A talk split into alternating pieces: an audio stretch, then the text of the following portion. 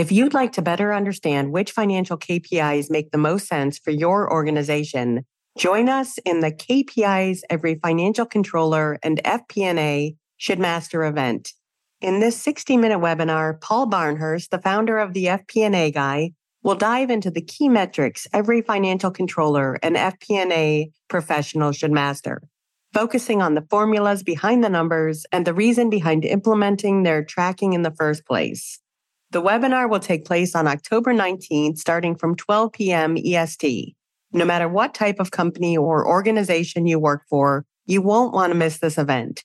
So find the link in the episode resources or head over to bebold.com forward slash webinar hyphen subscription to register.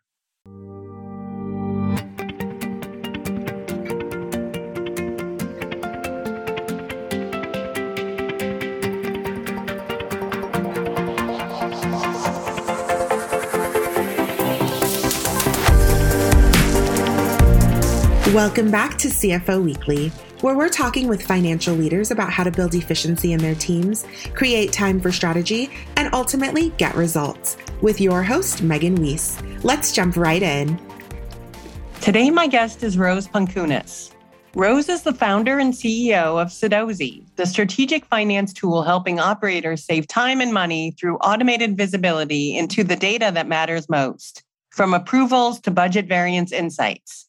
Prior to founding Sudozi, Rose was a CFO at a number of hypergrowth organizations, including Scale Factor, Fundbox, and Uber. At Uber, Rose was the second hire on strategic finance and helped grow the finance organization to hundreds of employees. Rose received her MBA from UCLA Anderson and has an undergraduate economics degree from MIT. She lives in Austin, Texas with her husband and two young boys. Rose, thank you so much for joining me on today's episode. I'm excited to be here, Megan. Yeah, today we're going to be learning about you and your company, Sudozo, Sudozi, sorry. And I'm looking forward yeah. to this conversation. So let's jump right in. Great. As always, let's start with you, your career journey, and how it is that you ended up where you are today. Yeah. Um, even in college or even high school, I was always a generalist. I, I love data, love business operations and, and community, um, getting involved in the community pretty regularly. Um, you know, as uh, got went through college and, and post college, first few jobs were fairly analytical. Um, I was um, actually not in finance, but worked very closely with the finance teams doing data science, analytics, um, whether it's revenue maximization or figuring out different cost structures. Um, so I've worked in peer groups to finance uh, at, at Apple and, and some other opportunities. Um, and in 2013, I had the opportunity to join Uber running pricing. Um, and that role was actually in finance, so within the CFO's um, domain. And that's the first time I got exposure to the full spectrum of finance and accounting. Um, so I was a second strategic finance hire at Uber and I oversaw pricing, which wow. meant any new Uber X launch at the time that was really you know the transition from black car to to Uber X. Um, and so any new launch, really different business model, having the peer-to-peer driver, um, thinking about different uh, dynamics in different markets, uh, and working working with operations teams and uh, everyone else in the organization to to nail that perfect price for for to achieve our objectives, right? Whether it was growth or revenue. Um, and so, um, yeah, that that's kind of the first time I was in a, a finance role formally, and um, was at Uber for about four years, did a number of different responsibilities, uh, one of which was overseeing the US and Canada PL, so several billion dollars. Um, we were actually still forecasting in Google Sheets. and um, you know, because the, the, our systems and our technology hadn't caught up with the, the business growth, but we eventually moved to different systems and much more automation um, at Uber. So I left Uber in 2017 and joined a startup called Fundbox. Um, they are one of the original B2B fintechs. Um, so we have offices in San Francisco, Tel Aviv, um, and Dallas. Um, and I, I, was VP of Finance in that role in that at that company. And that was your pretty traditional VP of Finance role, oversaw um, accounting, FP&A, strategic finance, and actually capital markets in that role because we did have a lending component of the business. Um, fast forward a little bit, took a little bit of time off in Miami, a few months there, started family. Uh, and about two years ago, um, uh, maybe two and a half years ago, actually, uh, we moved to Austin. I was the CFO at Scale Factor. Uh, Scale Factor um, was a a B2B company that sold software to help automate bookkeeping and accounting services. Uh, unfortunately, that that um, that role didn't quite work out. The company didn't quite work out during COVID. There are a lot of um, you know, situations with the macro environment that um, weren't as expected and I left and, and started my own venture. And, and um, well, I took a little bit of time off first.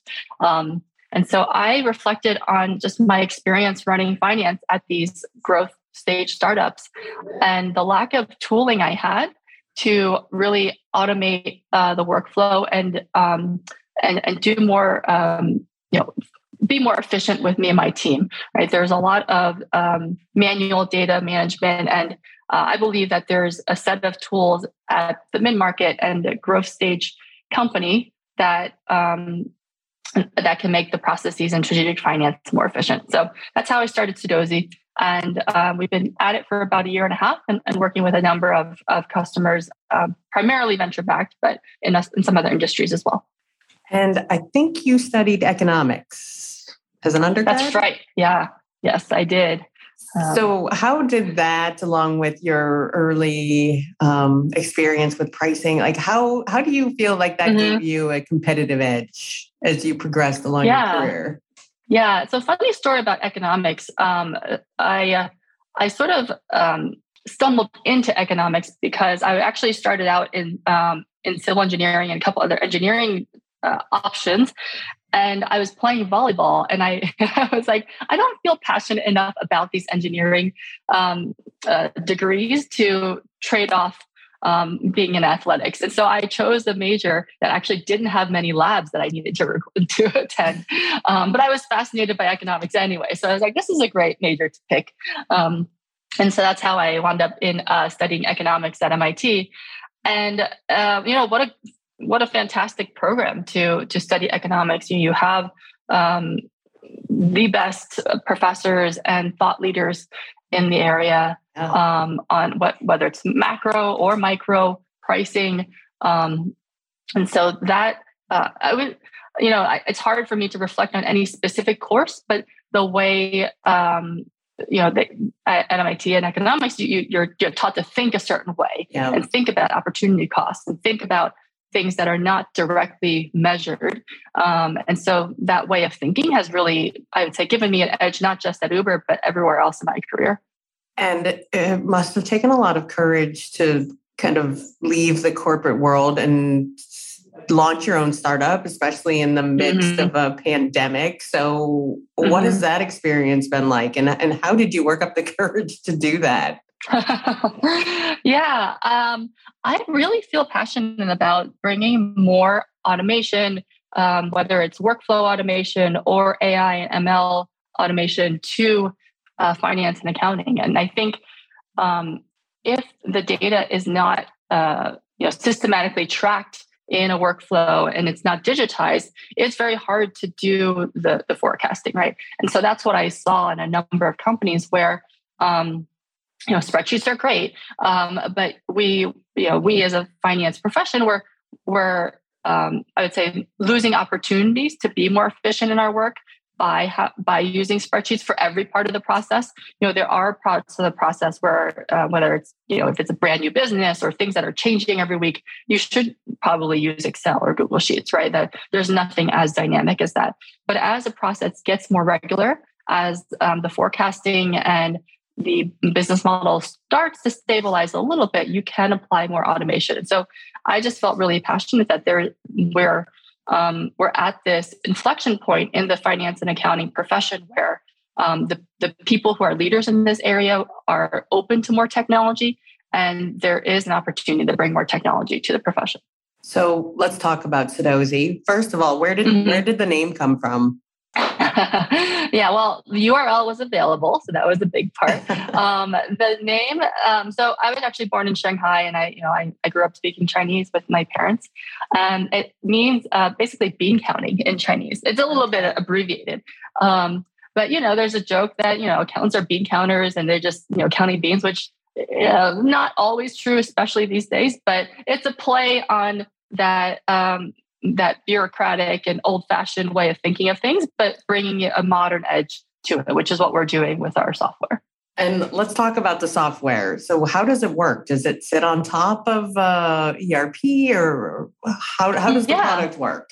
Yep, great question. So, um, we have two, um, three primary features. Um, one is our vendor management system, and so um, you know, right now, essentially, if you look at any most companies are keeping track of their vendors in the system that they pay the vendor, right? So whether it's Bill.com or uh, maybe Stripe, um, but you you don't have a comprehensive list of vendors uh, with the contract information there, with the um, point of contact. So think of like Salesforce, but for your vendors, right? Like if you're um, if you pay something by wire, is that going to be in your bill.com? Maybe, maybe not. Um, so we have a vendor management system which allows you to essentially store all information about the vendor, including different services, so that as you're forecasting um, and, and, building up your budget, you have all the different services, the cost per seat, and all the data that you need for that vendor. And then um, so that's for mainly existing matters. Then we have a requisition uh, automation, essentially approval pro- an approval process that is customizable on the front end. And so let's say you have a policy where anything above $10,000 needs to be reviewed by FP&A. Anything over $25,000 needs to be reviewed by the CEO. Um, so you can essentially automate those rules in our platform so that it saves time for the finance team and also saves time for someone requesting a new contract, right? They don't have to, you know, go read the expense policy. They're they're they feel more confident submitting the request and being able to track all the steps that uh, and the approvals that are needed. And so that's all that's very customizable. Then the third part is where it does sit on top of uh, today QuickBooks and NetSuite. Um, and essentially, we do a budget tracking, um, a budget reporting workflow. Um, today you know a lot of, there are other fp&a forecasting tools and whatnot. And so the companies that we have are maybe a little bit young for a full-blown um, forecasting and planning tool um, but they do need something to help automate the tracking of their budget. And so let's say you've you've put out a budget you know the board's approved it and now it's month end. Uh, what's your process? Your process is probably going to quickbooks download your gl or download some report and then put that into Excel, um, do some lookup formulas, have something that compares, you know, this budget line versus these four or five GL accounts. And it's highly manual, right? So what we allow is for an individual, a finance leader to upload their budget and then um, hook that up directly to uh, your QuickBooks or your NetSuite. So then you can map multiple GL accounts to one budget line, um, you can actually give permissions for different GL accounts to different business leaders so that it's a much more dynamic permissioning. And, and uh, if you want to you know, enable your business partners to really be owners of the company, you want them to have the transparency for the transactions that are related to their department. Um, so we see marketing leaders come in. You can set up a configuration where you have just your marketing accounts that they have access to and um, essentially, from end to end, the requests to vendor management to the budget tracking, they have all the their finance needs in one tool. Sounds like a really cool tool. Um, so, ideal client, like what size yeah. or industry, or is there an industry that mm-hmm. it's more compatible with? Yeah. So right now we work really well where with sub software companies that are or marketplace companies um, in uh, I would say the hundred to growing to 200 employee um, size. Um, why? Well, because those companies have, you know, they have a finance team that, you know, three or four people between accounting, the controller, FP&A, and the head of finance. And um, they are trying to do a bit more automation. They're being asked within their companies to really be thought leaders and what we call business model architects, right? Like finance accounting, you always need to do the reporting and you always need to be the, the source of truth for the metrics. But more and more of your job is now partnering with other departments to help them forecast what is the most impactful thing they can be doing for the company's growth, whether it's new products, whether it's marketing levers. And so we want to enable those um, small but mighty finance teams to automate more of the reporting component and spend more of their time partnering with uh, different department leads to, to help drive growth for the company. And, and those you wear a lot of hats. You're the founder, you're the CEO, you're the CFO. yes. How do you balance yes. all of these roles and life? Yeah. Well, first thing is I have amazing team. So I'm I'm not doing any engineering. I'm not doing any coding, and we have a really fantastic um, tech uh, product and engineering team and, and design as well.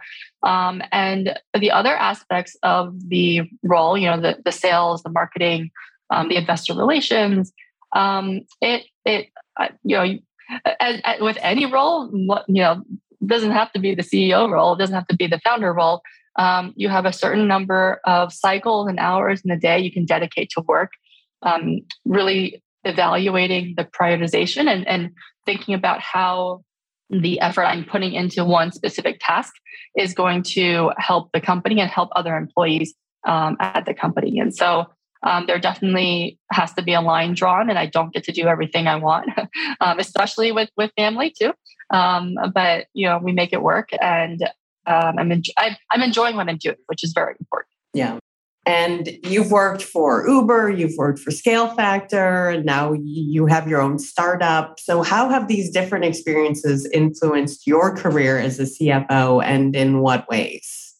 Yeah, I've really um, been able to see the CFO role from a couple different perspectives, right? Obviously, earlier on my career, reporting up through the CFO. So, from like an underneath perspective, then um, being in that VP finance and CFO role myself, and now being in the, sort of the founder, CEO, and CFO hybrid role. Um, I, I, think the, the the profession is is really um, fascinating. I think the CFO's mandate at companies is becoming more and more about that business partnership and about that um, driving growth for the company. Uh, and the best CFOs uh, I've seen um, really could wear multiple hats at the company, mm-hmm. um, and uh, and particularly you know a, a, much more analytical one than uh, and the trajectory is being much more analytical and helping with the the forecasting and helping with the predictions at the company. And wearing your CFO hat, like what are your priorities when it comes to growing Sudozi? How are you deciding where to allocate mm-hmm. capital? And I mean, how do you grow a business? Yeah, it's it's really interesting, um, especially during these times, because when we raised our seed round, um, there were well, when any company raises any round, there are some expectations for the milestones that you need to meet for the next round, right? And every company that raised a round last year now is having their milestone, uh, their next round milestones shifted in, in different ways. Some industries more than others, and so um, you know there, there's always a balance of what time period um, your obje- objectives are for, right? And so we could be building technology that helps our customers in a two-year time frame right? Or we could be building marketing campaigns that help us get more customers in the six month time frame. And so um, before allocating resources, really evaluate, you know, with myself, my team, and the board, what are the goals and what time frame are we actually trying to optimize for um, there's not always going to be a clear answer it might change every day um, but but having that general understanding then allows you to allocate both dollars and my time, right? Um, so should I be doing um, more work uh, with a, a, sales demo, or should I be, you know, reconnecting with another customer we have? And so um, it, it's tricky and it, it, changes day by day, um, but uh, it, it's a, it's that's the fun of it. and you're a self-proclaimed data nerd, so what is your advice to companies mean, there's so much data available these days. Mm-hmm. How do you how do you know which data is important and which data you can ignore? Yeah, that's a great point. Um, so I, um, and this, you know, this is a, of course, every situation, you know, ch- the answer changes for for different situations.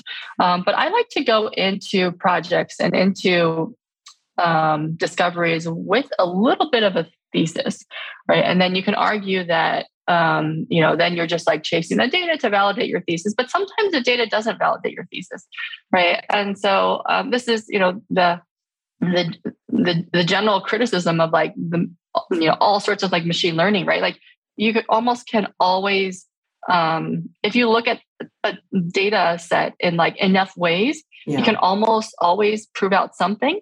Um, but I, so I think it's important to have um, even if it's the approach of how we should look at something, and I don't know what the answer is, um, ha- having a little bit of a hypothesis going into something, I think is important.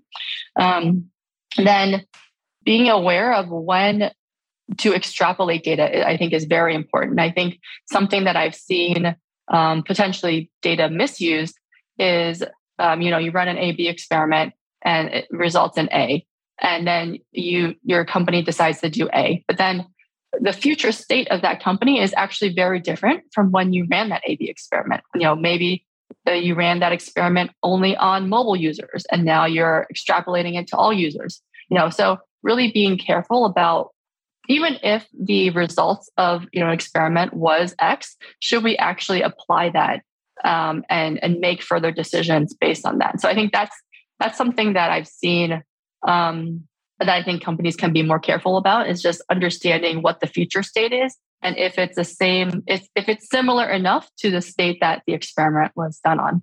And your software powers real time decisions and revenue opti- optimization mm-hmm. for millions of users. So, how vital are these real time decision making mm-hmm. tools mm-hmm. for CFOs? Mm-hmm.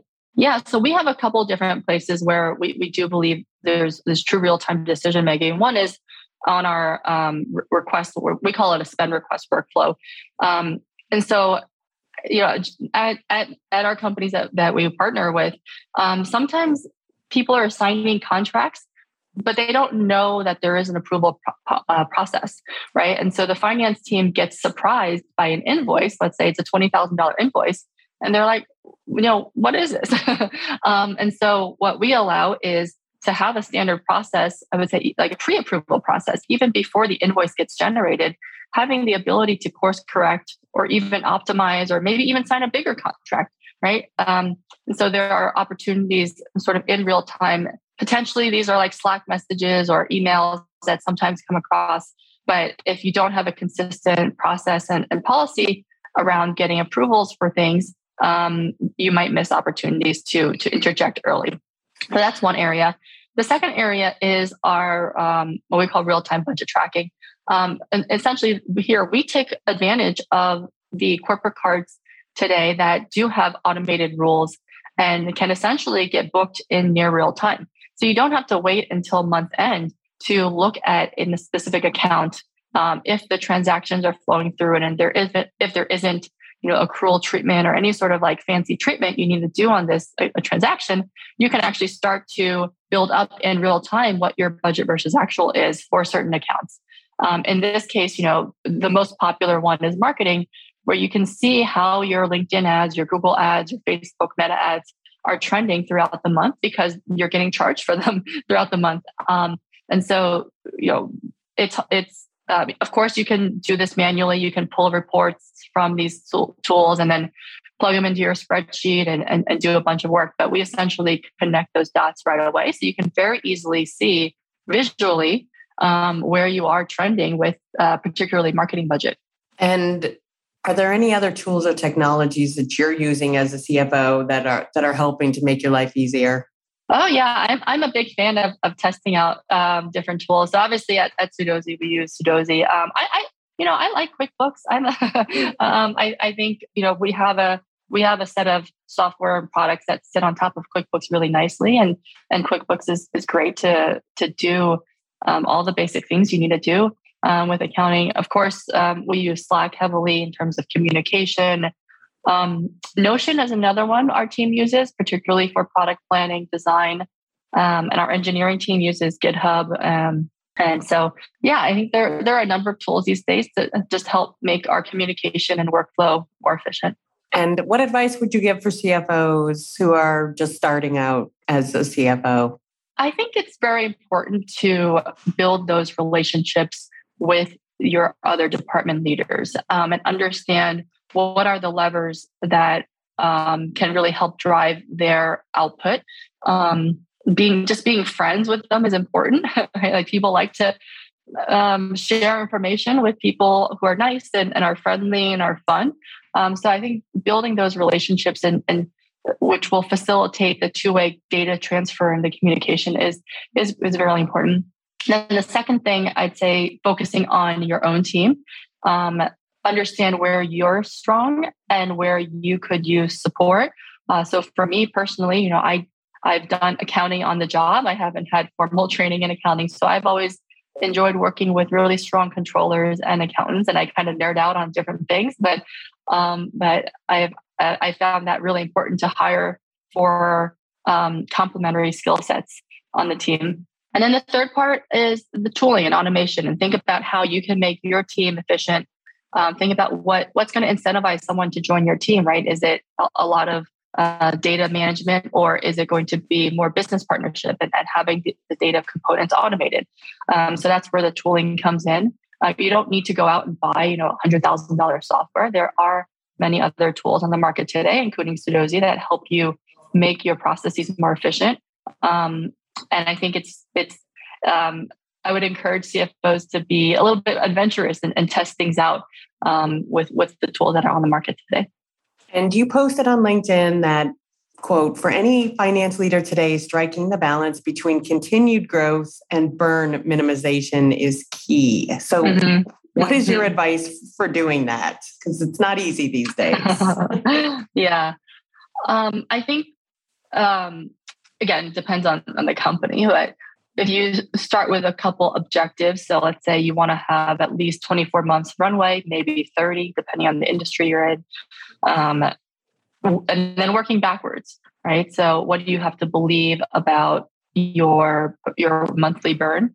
What do you have to believe about your growth rate? Are you um, is your revenue going to be impacted, right? Because as companies look to cut costs, your revenue is probably someone else's expense.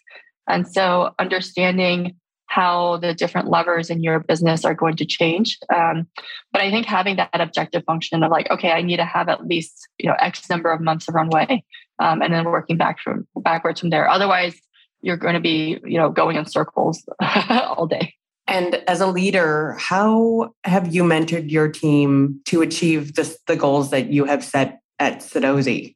Yeah, I think it's no different from any you know CFO partnering with different department leaders, right? So I have a, a we have a, smaller team where we're, we're ten people, and so I understand and I work closely with every single person. You know, we have weekly one-on-ones, um, and I, I understand. I want to understand their professional goals and their personal goals, and see how I can um, assign projects or how they can get exposed to different responsibilities that help maximize one of those objectives for them.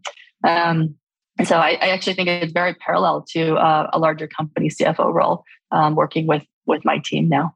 And what's your advice for for breaking down walls and gaining trust with with other departments as a CFO? One thing I've done, uh, well, I'm believe it or not, it's actually very hard to startle me or get me really rallied up. and so even when um, marketing leaders have like accidentally, you know, bought 2x of some campaign that they thought they were buying, um, I have a very fairly calm way of interacting with them. And um, and then it doesn't like make them want to hide things from me. Right. And so even if something isn't the best news, um, trying to uh, be aware of the way that you're reacting to something, whether it's over, particularly over email or electronic communication, it can come off in the wrong way. Um, so coming, being aware of how you are reacting to news from different departments or surprises from different departments um, can go a long way in building relationships with um, with with your counterparts. Um, so that that's sort of sort of one tip I have. Um, the other one at, at Fundbox and other companies, you know, we would have we would organize, you know, lunches, and it wouldn't have to be just finance. We would call it like finance and friends. Um, so just having somewhat informal opportunities to to get to know the different um, groups for for yourself, and then for your the, the FP&A or controllers on your team too. That's helpful as well. And then the third thing uh, I found successful is sharing out to other teams what the finance team is up to. And so, for example, when we went through a Carta implementation, um, we we gave updates to the team. We went through our audit. We gave, you know, not detailed updates, but general updates to the team on where we are, what, what the audit is used for. Um, so the more you share out to other members of the team, the more they're going to be inclined to share with you as well. That's great advice. So, lastly, as a CFO, what is keeping you up at night, if anything? Oh, everything. um, but, but but keeping up at night isn't isn't always bad, right? It's just really um, it's really exciting to be in the economy in this time and running a company right now. I think it's um, testing my leadership and and testing um, the the leaders at every company in a in a good way, right? Thinking about how to navigate the environment um, for venture backed companies, thinking about when to raise, whether it's an extension or the next round. Um, so, and then the other, you know, fascinating thing going back to analytics and data is like the models that you've built. Um, are those models still valid? Do you need to change different assumptions about how um, customers are coming in, about how um, growth is is being driven at your company? And so, um, from a sort of a data nerd perspective, is really fascinating and keeping me up at night. Um, but it, I'd say overall, like I, I really enjoy the journey, and it's it's about you know thinking thinking about how I can um, help grow the company, but then also help grow and, and work with the people at the company uh, during this time. Yeah, I like that perspective. They're not challenges, but but they're adventures. Yes, that's right. Rose, thank you so much for being my guest today. Oh, you're welcome. Really uh, excited to have this chat. Yeah, I really enjoyed speaking with you and hearing about you and uh, Sudozi, and I wish you both all the all the best. It sounds like uh, sounds like you're going to go far. So, thank you. I appreciate it, Megan. To all of our listeners, please tune in next week, and until then, take care. If you're ready to boost efficiency and streamline your accounting processes at significant cost savings, it's time to talk with Personiv. Their people powered solutions have transformed the delivery of back office tasks and general accounting functions for decades, partnering with clients to provide everything from accounts payable to payroll services. See what Personiv can do for you by visiting personiv.com. You've been listening to CFO Weekly, presented by Personiv. Please subscribe wherever you get your podcasts to hear all of our episodes. Want to learn more? Check out personiv.com. Thanks for listening.